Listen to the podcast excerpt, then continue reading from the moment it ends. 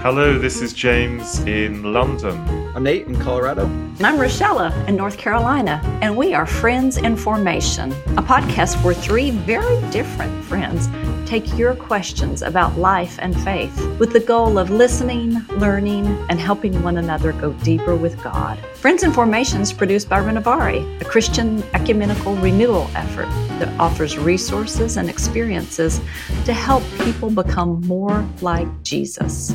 We would love for you to join the conversation. Please email your questions. Email those to friends at renovare.org. That's friends at R E N O V A R E org. If we use your question in a future episode, we'll send you a coffee mug featuring the Friends in Formation logo. Thanks so much for being here with us. It's good to be with you. Great to be able to talk through some important issues here. And one of the questions that comes up a lot is the hurried life. We're all trying to cope with that the work life, the balance life, the family life.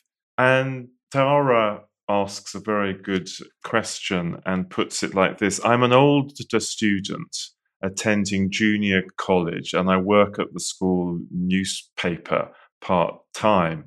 I find it a struggle to keep up a rhythm for life because so much of my schedule is arranged by my professors and their chaotic style of working within journalism. Is this an unexpected experience? What types of practices would the group suggest to help me to keep centered on Christ? Well, that is a very succinct question, and I'm really pleased you, you've asked it, Tara.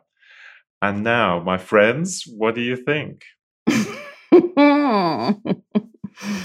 Rhythm of life. Isn't that the greatest phrase? Rhythm of life. And I'm going to start by saying I am so glad she's already using that language. And I want us to camp out here for just a second to realize that there is a difference in saying rhythm of life and in saying something like work life balance. Yeah. Although work life balance may come into it, so often I hear people say, How can I keep my life balanced? You know, as if there's a tightrope that we're all walking. And I think that actually is how very often we're feeling as if we're walking a tightrope above an abyss. And if we put a foot wrong, we will fall into nothingness. So already she's using language that I think is helpful rhythm that's something that we can um, maybe riff off of here together. What does that change for you, Rochelle, to say rhythm rather than balance? Well, for so long I was was trying to think in terms of balance as as though God were demanding that I have certain things on one side of the scale and other things on the other side of the scale and if I couldn't bring them into sort of a perfection that I was all out of whack. But I would suggest that life is not balanced. And there are times that we are well able to devote ourselves, for instance, maybe to long periods of prayer. And there are other times when we just have to get through our days relying on breath prayer because that, that's what the situation demands. And I think thinking in terms of rhythm means that we keep prayer in our being, in our comings and our goings, and things move in and out, and we're able to adjust to what our lives demand with something at the center instead of feeling like we're, we're going to fall off and perish. Do you think that's right? I can work with that. Interesting idea. I have a, a surefire solution if I can oh. be so bold. Yay. Lay it on us. Relief. Okay. Okay. uh, I'll preface it by saying certainly some situations are unavoidable and there are seasons that just seem, you know, just to be there. Okay, here it is. Say no. just just say no. Right?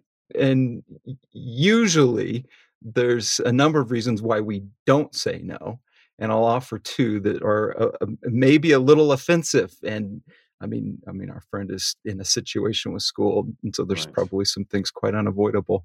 But usually, there's a sort of laziness. I failed to plan. I failed to take the time Mm. to maybe develop rhythms, to feel the sting and the pain of saying no to really, really good things that I want to do. And then the other piece I'd give to that is greed. A friend of mine, Mojo, has this great quote that busyness is greed. I, I'm trying to do more than is humanly possible. I'm trying to escape my own mortality and and and rather than receive my portion of what is actually reasonable for me in my state of life in my season to do and not do. Ooh, Nathan, Wow. yeah. Yeah, I said lay it on us, but man, you're not mincing words there. Mm. Busyness is greed. There's so much in that. I think the sting of saying no, I like that expression as well. The Mhm. sting of saying, because it does hurt. It's really difficult to say no. Mhm. I mean, I sometimes say to young executives, because that's what I was at one stage, I said, you know, the greatest act of faith may not be to save the world at this point. It might just be to go to bed.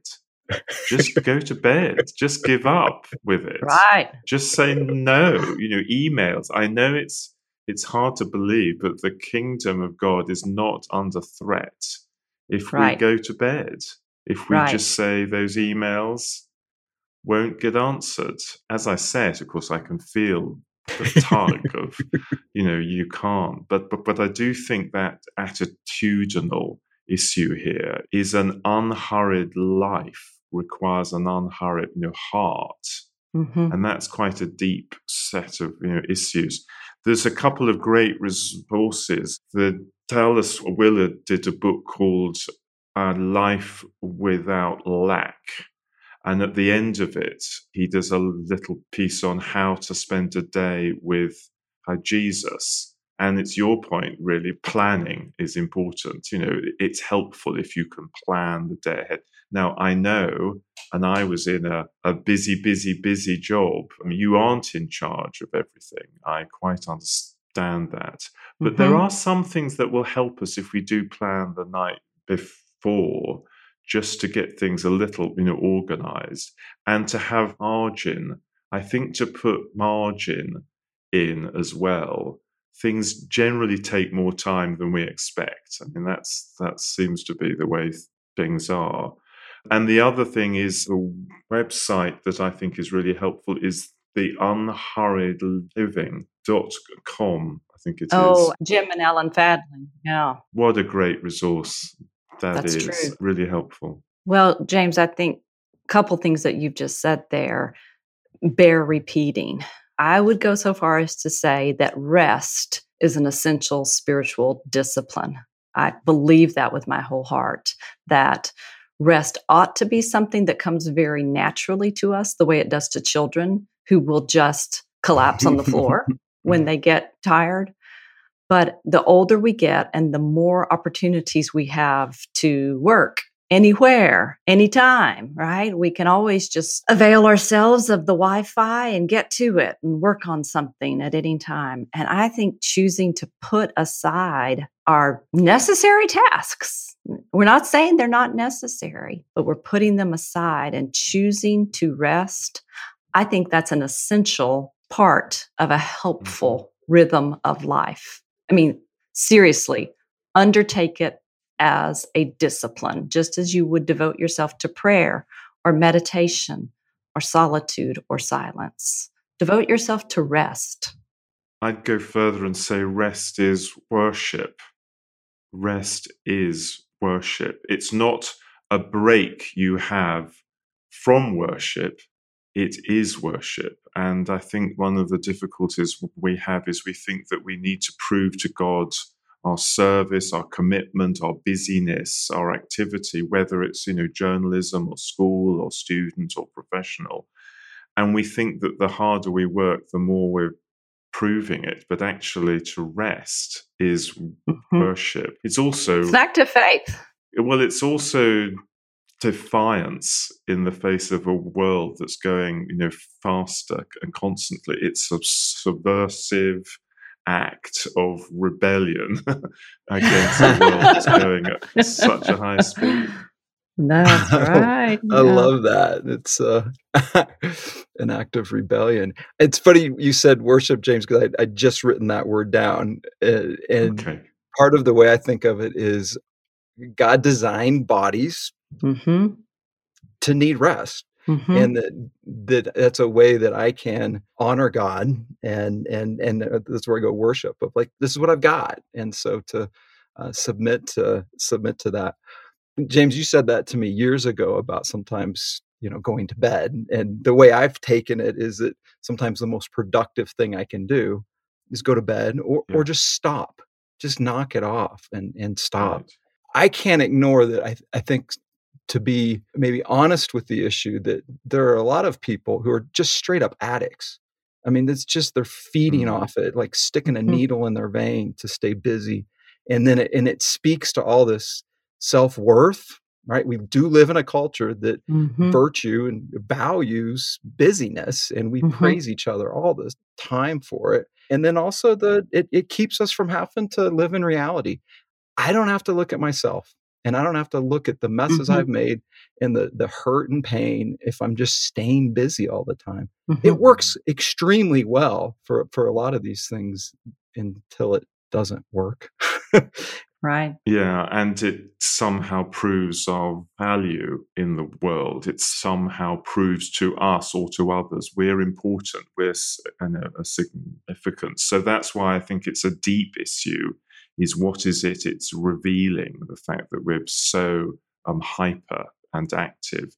But just on the mm-hmm. practicalities, because I think the vision I have of this is how to fold God into more of my day, or more accurately, I think theologically, is how to fold me and my day into God's, because I think getting that the right way around. Mm-hmm. But but you know, I've I've found lots of things really you know, help me just as the day goes by. So trying to find things that will help me to stop. So in an office building, I'll take the stairs, not you know elevator, because as I walk upstairs, if I walk up slowly, one stair step at a time, not two or three, and rushing as mm-hmm. I do it, you know, mm-hmm. it can become a little prayer walk. I know that sounds crazy, but it can be just a moment just to stop. Or when you're having coffee, put your two hands around the coffee cup and use that as a moment just to hold the cup or hold yourself before God or hold somebody or a situation before God. It's this act of slowing. That's the, the invitation to slow. So crossing a street, cross when the signal says walk, not trying to think, mm, I can dodge the traffic here, I can get across the street because there's no cars. No, take it as a practice to actually, you know, stop. There's so many other things. Well, one other thing, you can always glance up at, you know, sky. I, I very often, as I'm in a, a work a place or a street, I'll just glance up at the sky. There's something about that, even in a concrete, you know, jungle, you can almost always have a connection with God in the sky. It's just a thought. God is here, right? Yeah, yeah. Sometimes it really just is as, as practical as not checking our phone when we have a moment, right? You know, in That's between right. whatever. Just That's breathe. Right. The intentionality of interacting with God right where we are including the trust to stop right what we're doing. it is subversive. And I expect we'll be coming back to this subject more and more. Yeah. yeah. But it's timely as we're, you know, this will air as we're headed into the holidays, guys. So, one final thing I would say when you're dealing with developing your rhythm of life, one thing you'll bump up against is other people's expectations but you're in good hmm. company. I always think of Jesus who had fallen asleep in the boat. And when his followers came to get him because they were worried about the storm, they didn't say, Hey, could you help us out here? They said, don't you care that we're about to drown? you know, Mm. people do have expectations. And when you choose to slow down, or you choose to leave something off, or you choose to rest, you'll have to deal with that. But you're in good company because Jesus did too. And he's still saying, Peace be still.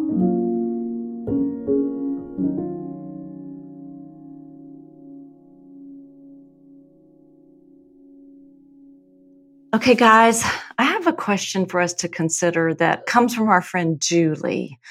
And I can just hear the heaviness of heart in the words that she uses. Julie has been going through a difficult situation in her life, and she is now not so sure that going back to church after COVID is going to be helpful. And her question, she shared a lot with us, but in essence, she said, Why are church people so unloving, so rigid in being right that they fail to love people in such sad places? And why should I go back to church now if that's what I'm going to face?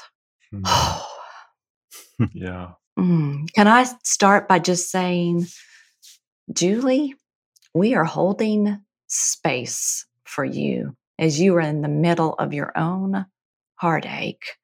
And we thank you for trusting us with, with your question. It's a lot. Yeah. Yeah. It's almost become a cliche to hear people wondering whether or not they're going to go back to Mhm. church. It'd be really interesting to see to see where this goes.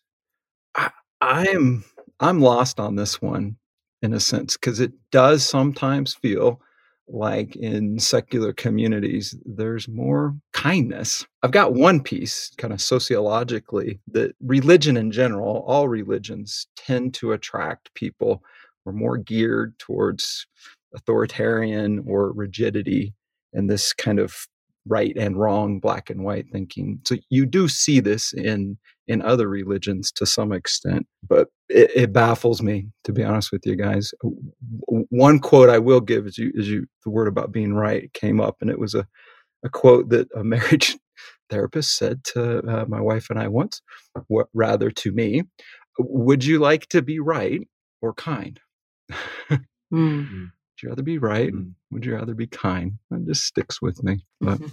sort us out james what do you got Well, no, I think you're right. I think you're that's right. It reminds me of a, a phrase. but was i kind used to- that's the real issue That's right. You That's were- the question. You're always kind, Nate. Yes. Honestly, you are a kind person. We appreciate it. Thank you. It reminds me of of a line that I've often used with younger adults, Christians. Sometimes it can happen. I will say, I'd rather be seen as shallow than seen as being harsh. Rather be seen as being shallow than being harsh, in the sense that they're so easy to try to prove our credentials or to Mhm. demonstrate how committed we are by being you know harsh on others and you know judging others because it makes us look good and i think there's a danger in that as you'd Mhm. understand but people think it's so shallow why can't you be critiquing you know why after that talk or that sermon aren't you going over it and saying what was good and bad, mainly what isn't right, not what is right. Do you know what I mean? I, I sometimes feel that we're so quick to point out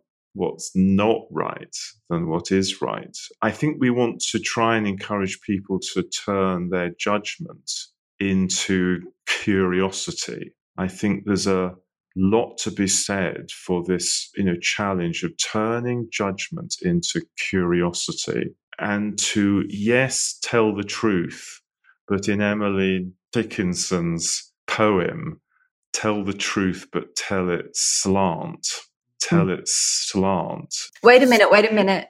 Where's Emily Dickinson from? emily dickinson the poet Right, right. I don't think she would say tell it slant.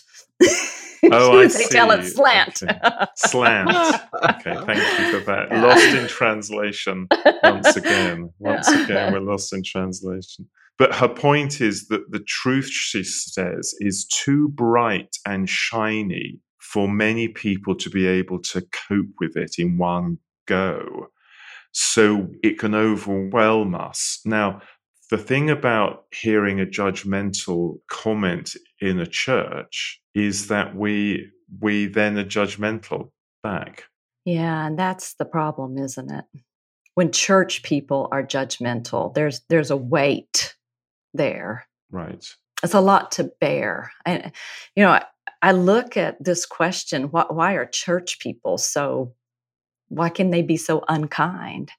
And I think James, you're you're tapping into part of it. It's the judgmentalism, as if that were what is required of the church. that, that, we're we're supposed to sort people into categories, or there's a defensiveness, and I I see this particularly in this sort of we're coming out of lockdown. Should I go back to church after COVID? One of the things that people are rejecting is the notion of having sorted people into the good and the bad and the ugly. They want mm. to be in supportive communities. And I do think that one of the reasons for being in church is because we need community.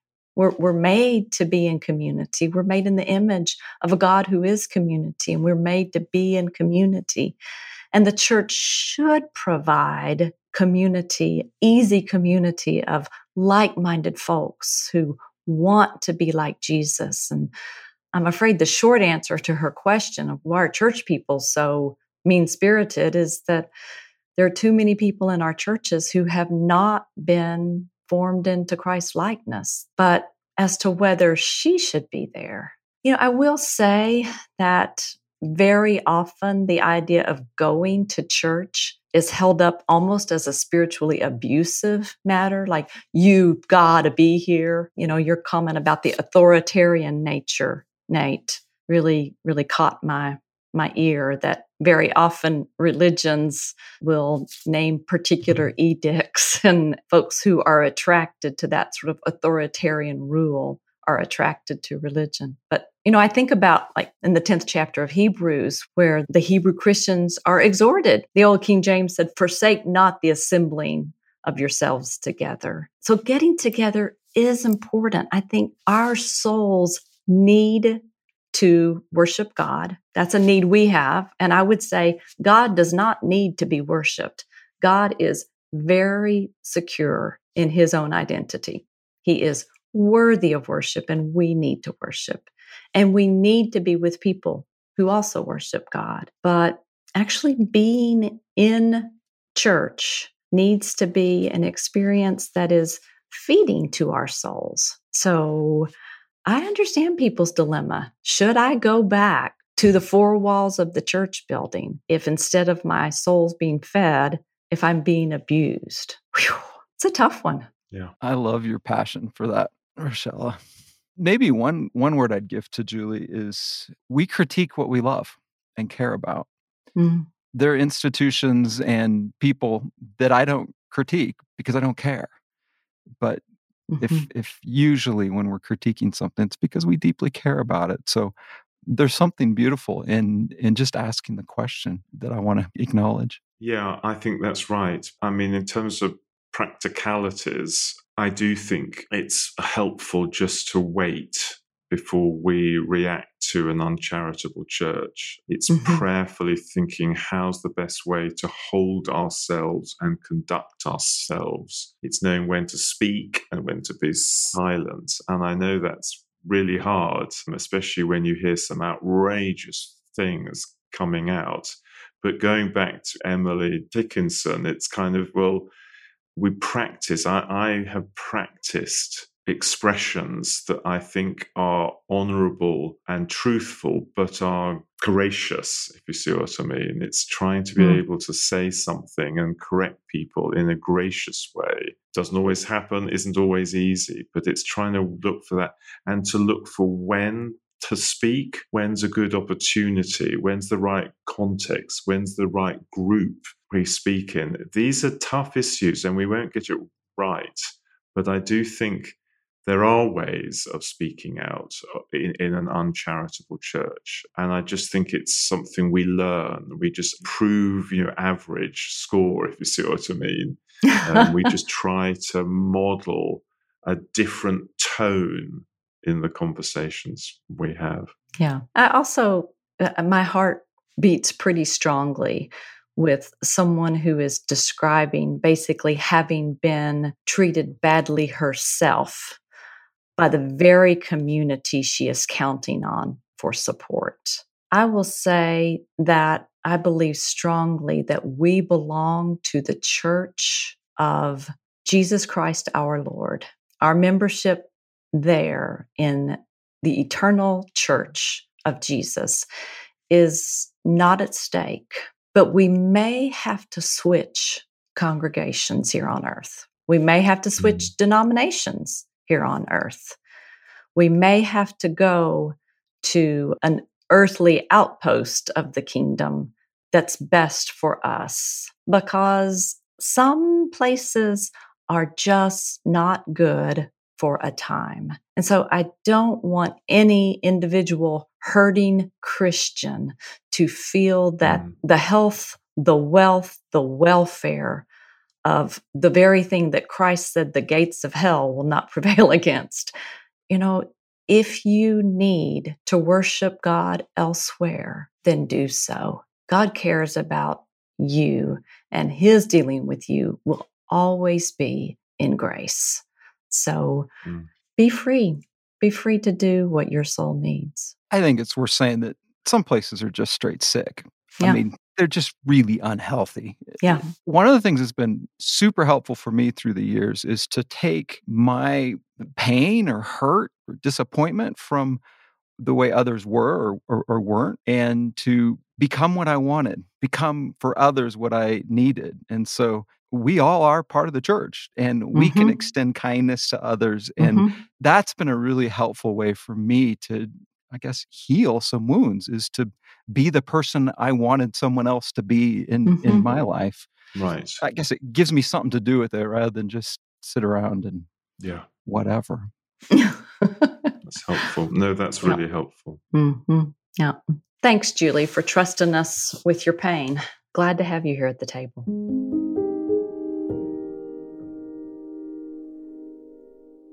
I have a question that comes to us from Margaret, and it is this God has made me aware of my judgmental attitude towards my family members. How can I grow in this area and not only keep my comments and advice to myself, but also let go of that judgment which is in my heart? Wow, toward family members. Yeah. How about another cliche, huh? Mm. Well, this is really timely, isn't it? I'm thinking here we are with, at least in my neck of the woods, big family gatherings coming up. Actually, some family being together for the first time in a long time.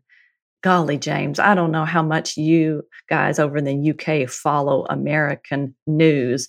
Maybe you keep your yourself shut off from it just because it's so dreadful. But I, I've seen a lot of families really divided lately. And now they might be placed in situations where they're going to get together. Whew. It's a big one. I think it, it is a big one. And families, there's so much we invest in relationships at home, aren't there? You know, children, parents, siblings, and everything else. So I'm not at all surprised that Margaret has brought up this issue. In some ways, I'm surprised we haven't had to tackle it in the past. I think profound things are at play when we're with our parents or children or siblings, and it taps into something deep within us. It probes and triggers and puts a finger on things that run within us. And I think it's worth just tracing where the pain is, where that judgment is coming from. When Jesus was in the Garden of Gethsemane and the soldiers come towards him, these are people looking for power. They were trying to deal with their power issues and control issues. And Jesus simply says in John chapter 18, he says, I'm the one you're looking for.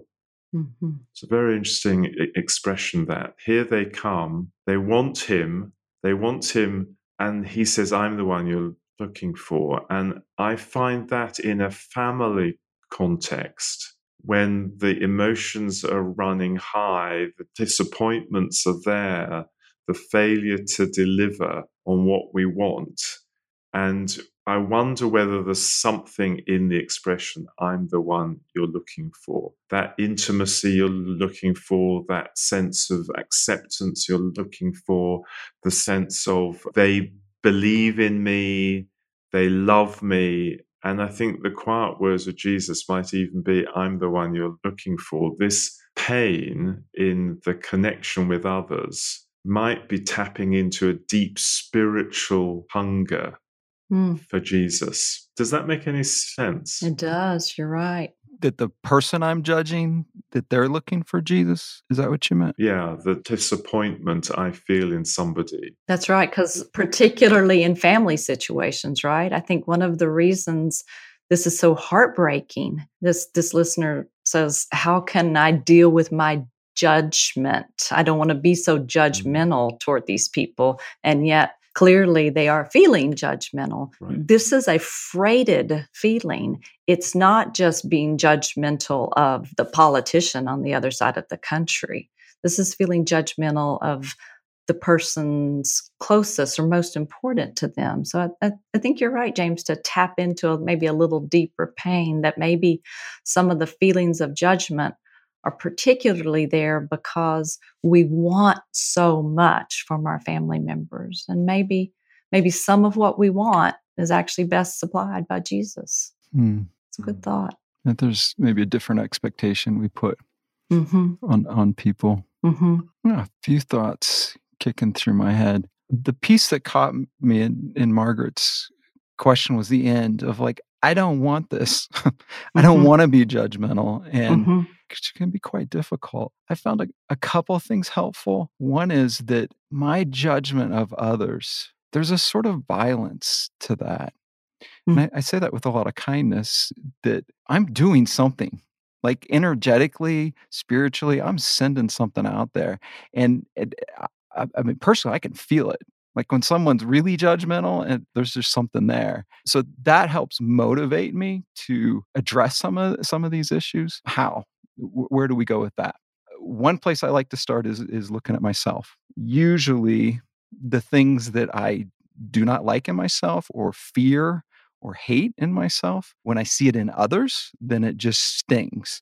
Mm-hmm. So that's one place to start, although not always the case. Sometimes about control like i'm not trusting god to other people i'm wanting them to you know be a certain way that that, that they're not the next thing i'll do is is ask the why why is this person this way what's behind that often there's a lot of hurt and pain and fear mm-hmm. and somehow that shifts it for me when i can see someone in in a different light asking for god's eyes vision to see this person as god sees them there's a prayer i'll just repeat over and over in a, in a, in a situation. And then the last thing I'll say is is a, a line we have from the Fellowship of the Burning Heart, the the values, and it's this: we we value love with wise boundaries and discern mm-hmm. without judgment. Mm. Love with wise boundaries, discern without judgment. Because sometimes I can get mixed up: am I being judgmental or am I just discerning? This is really a problem and can mm-hmm. i trust that person to god can i let it go or do i need to you know manage and and then and then really sh-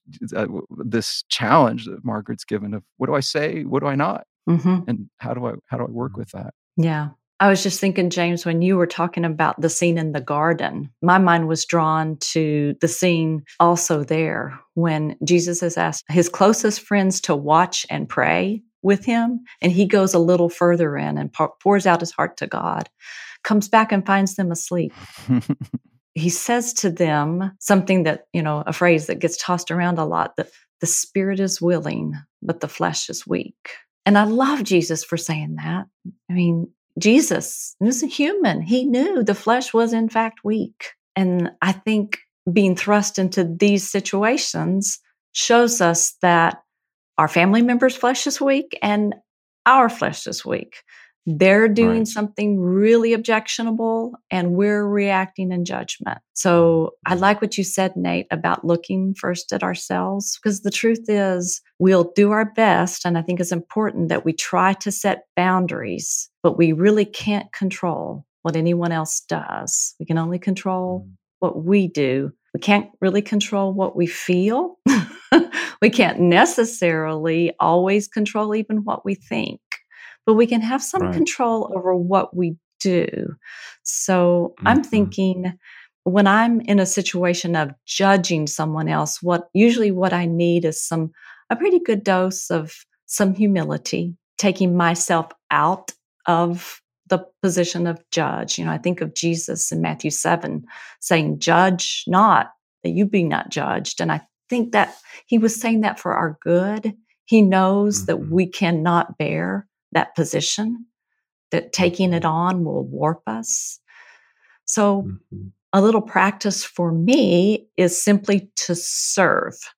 You know, if someone is being really objectionable, maybe I fix that person a cup of coffee, not because they deserve it, but because it's good for me to be in the position of service. Maybe I remove myself from the room and just go start doing the dishes, another act of mm-hmm. service, but one that gives me a moment to reflect. And the mm-hmm. other thing that's helpful to me when someone's really getting under my skin is for me to, as really as an act of will, not because I want to do it, but simply to say, God, you know what Frank needs. He is speaking out of some unmet need. You alone know what he needs. Please give it to him and just leaving it there. So basically, just forcing myself to bless instead of curse. Not because I feel like blessing Frank, but I am taking the opportunity to entrust him to God taken myself out of the God position. I think that's really helpful and those practical ways of you know handling it. I love the line learn to not have the last word. Yeah. Not having the last word is a practice that's really you know helpful. Mm-hmm. You know, mm-hmm. no, we can leave it. We can just l- uh, let it go. I'm also very struck in this context, as with you know churches, is the wonderful Quaker practice and the book, The Journal of John Woolman. The Journal of John Woolman is about a believer trying to work out how to say things and when he should comment on things. And most mm-hmm. of the time, he's quiet. That's the most you know, mm. striking thing. Most that he'll go for long periods of quiet until he feels the spirit has prompted him to say, Now's your chance. This mm. is the time to say it. And I found that such a helpful approach. You know, we sometimes feel we have to say it right away. Well, let's just wait. Let's just find the right space. Let's find the right words. So I found that book very powerful for this. Interesting. You bring it up. I'm actually reading that book right now. We're working with really? it in the book club coming up next. And he was dealing with like really serious issues. Big issues, and, yeah. Yeah. Going down the South, preaching the yeah end slavery yeah. and well he has this wonderful phrase when he's talking with the native indigenous indians he says he doesn't understand what they're saying but he has this incredible expression i love to hear where the words come from mm. and he's listening to the place that the words are coming from, which is the same point about to turn our judgment into curiosity. Where are the words coming from? Mm-hmm. Another thought came up for me is is that when I feel accepted or loved by others, mm-hmm. I find it difficult to judge them.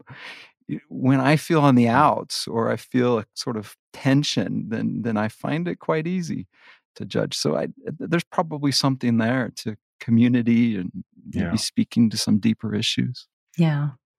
And our hearts long for that to come from our families, don't they? I mean, back back That's to the right. fact that, Yeah. that this was about family members.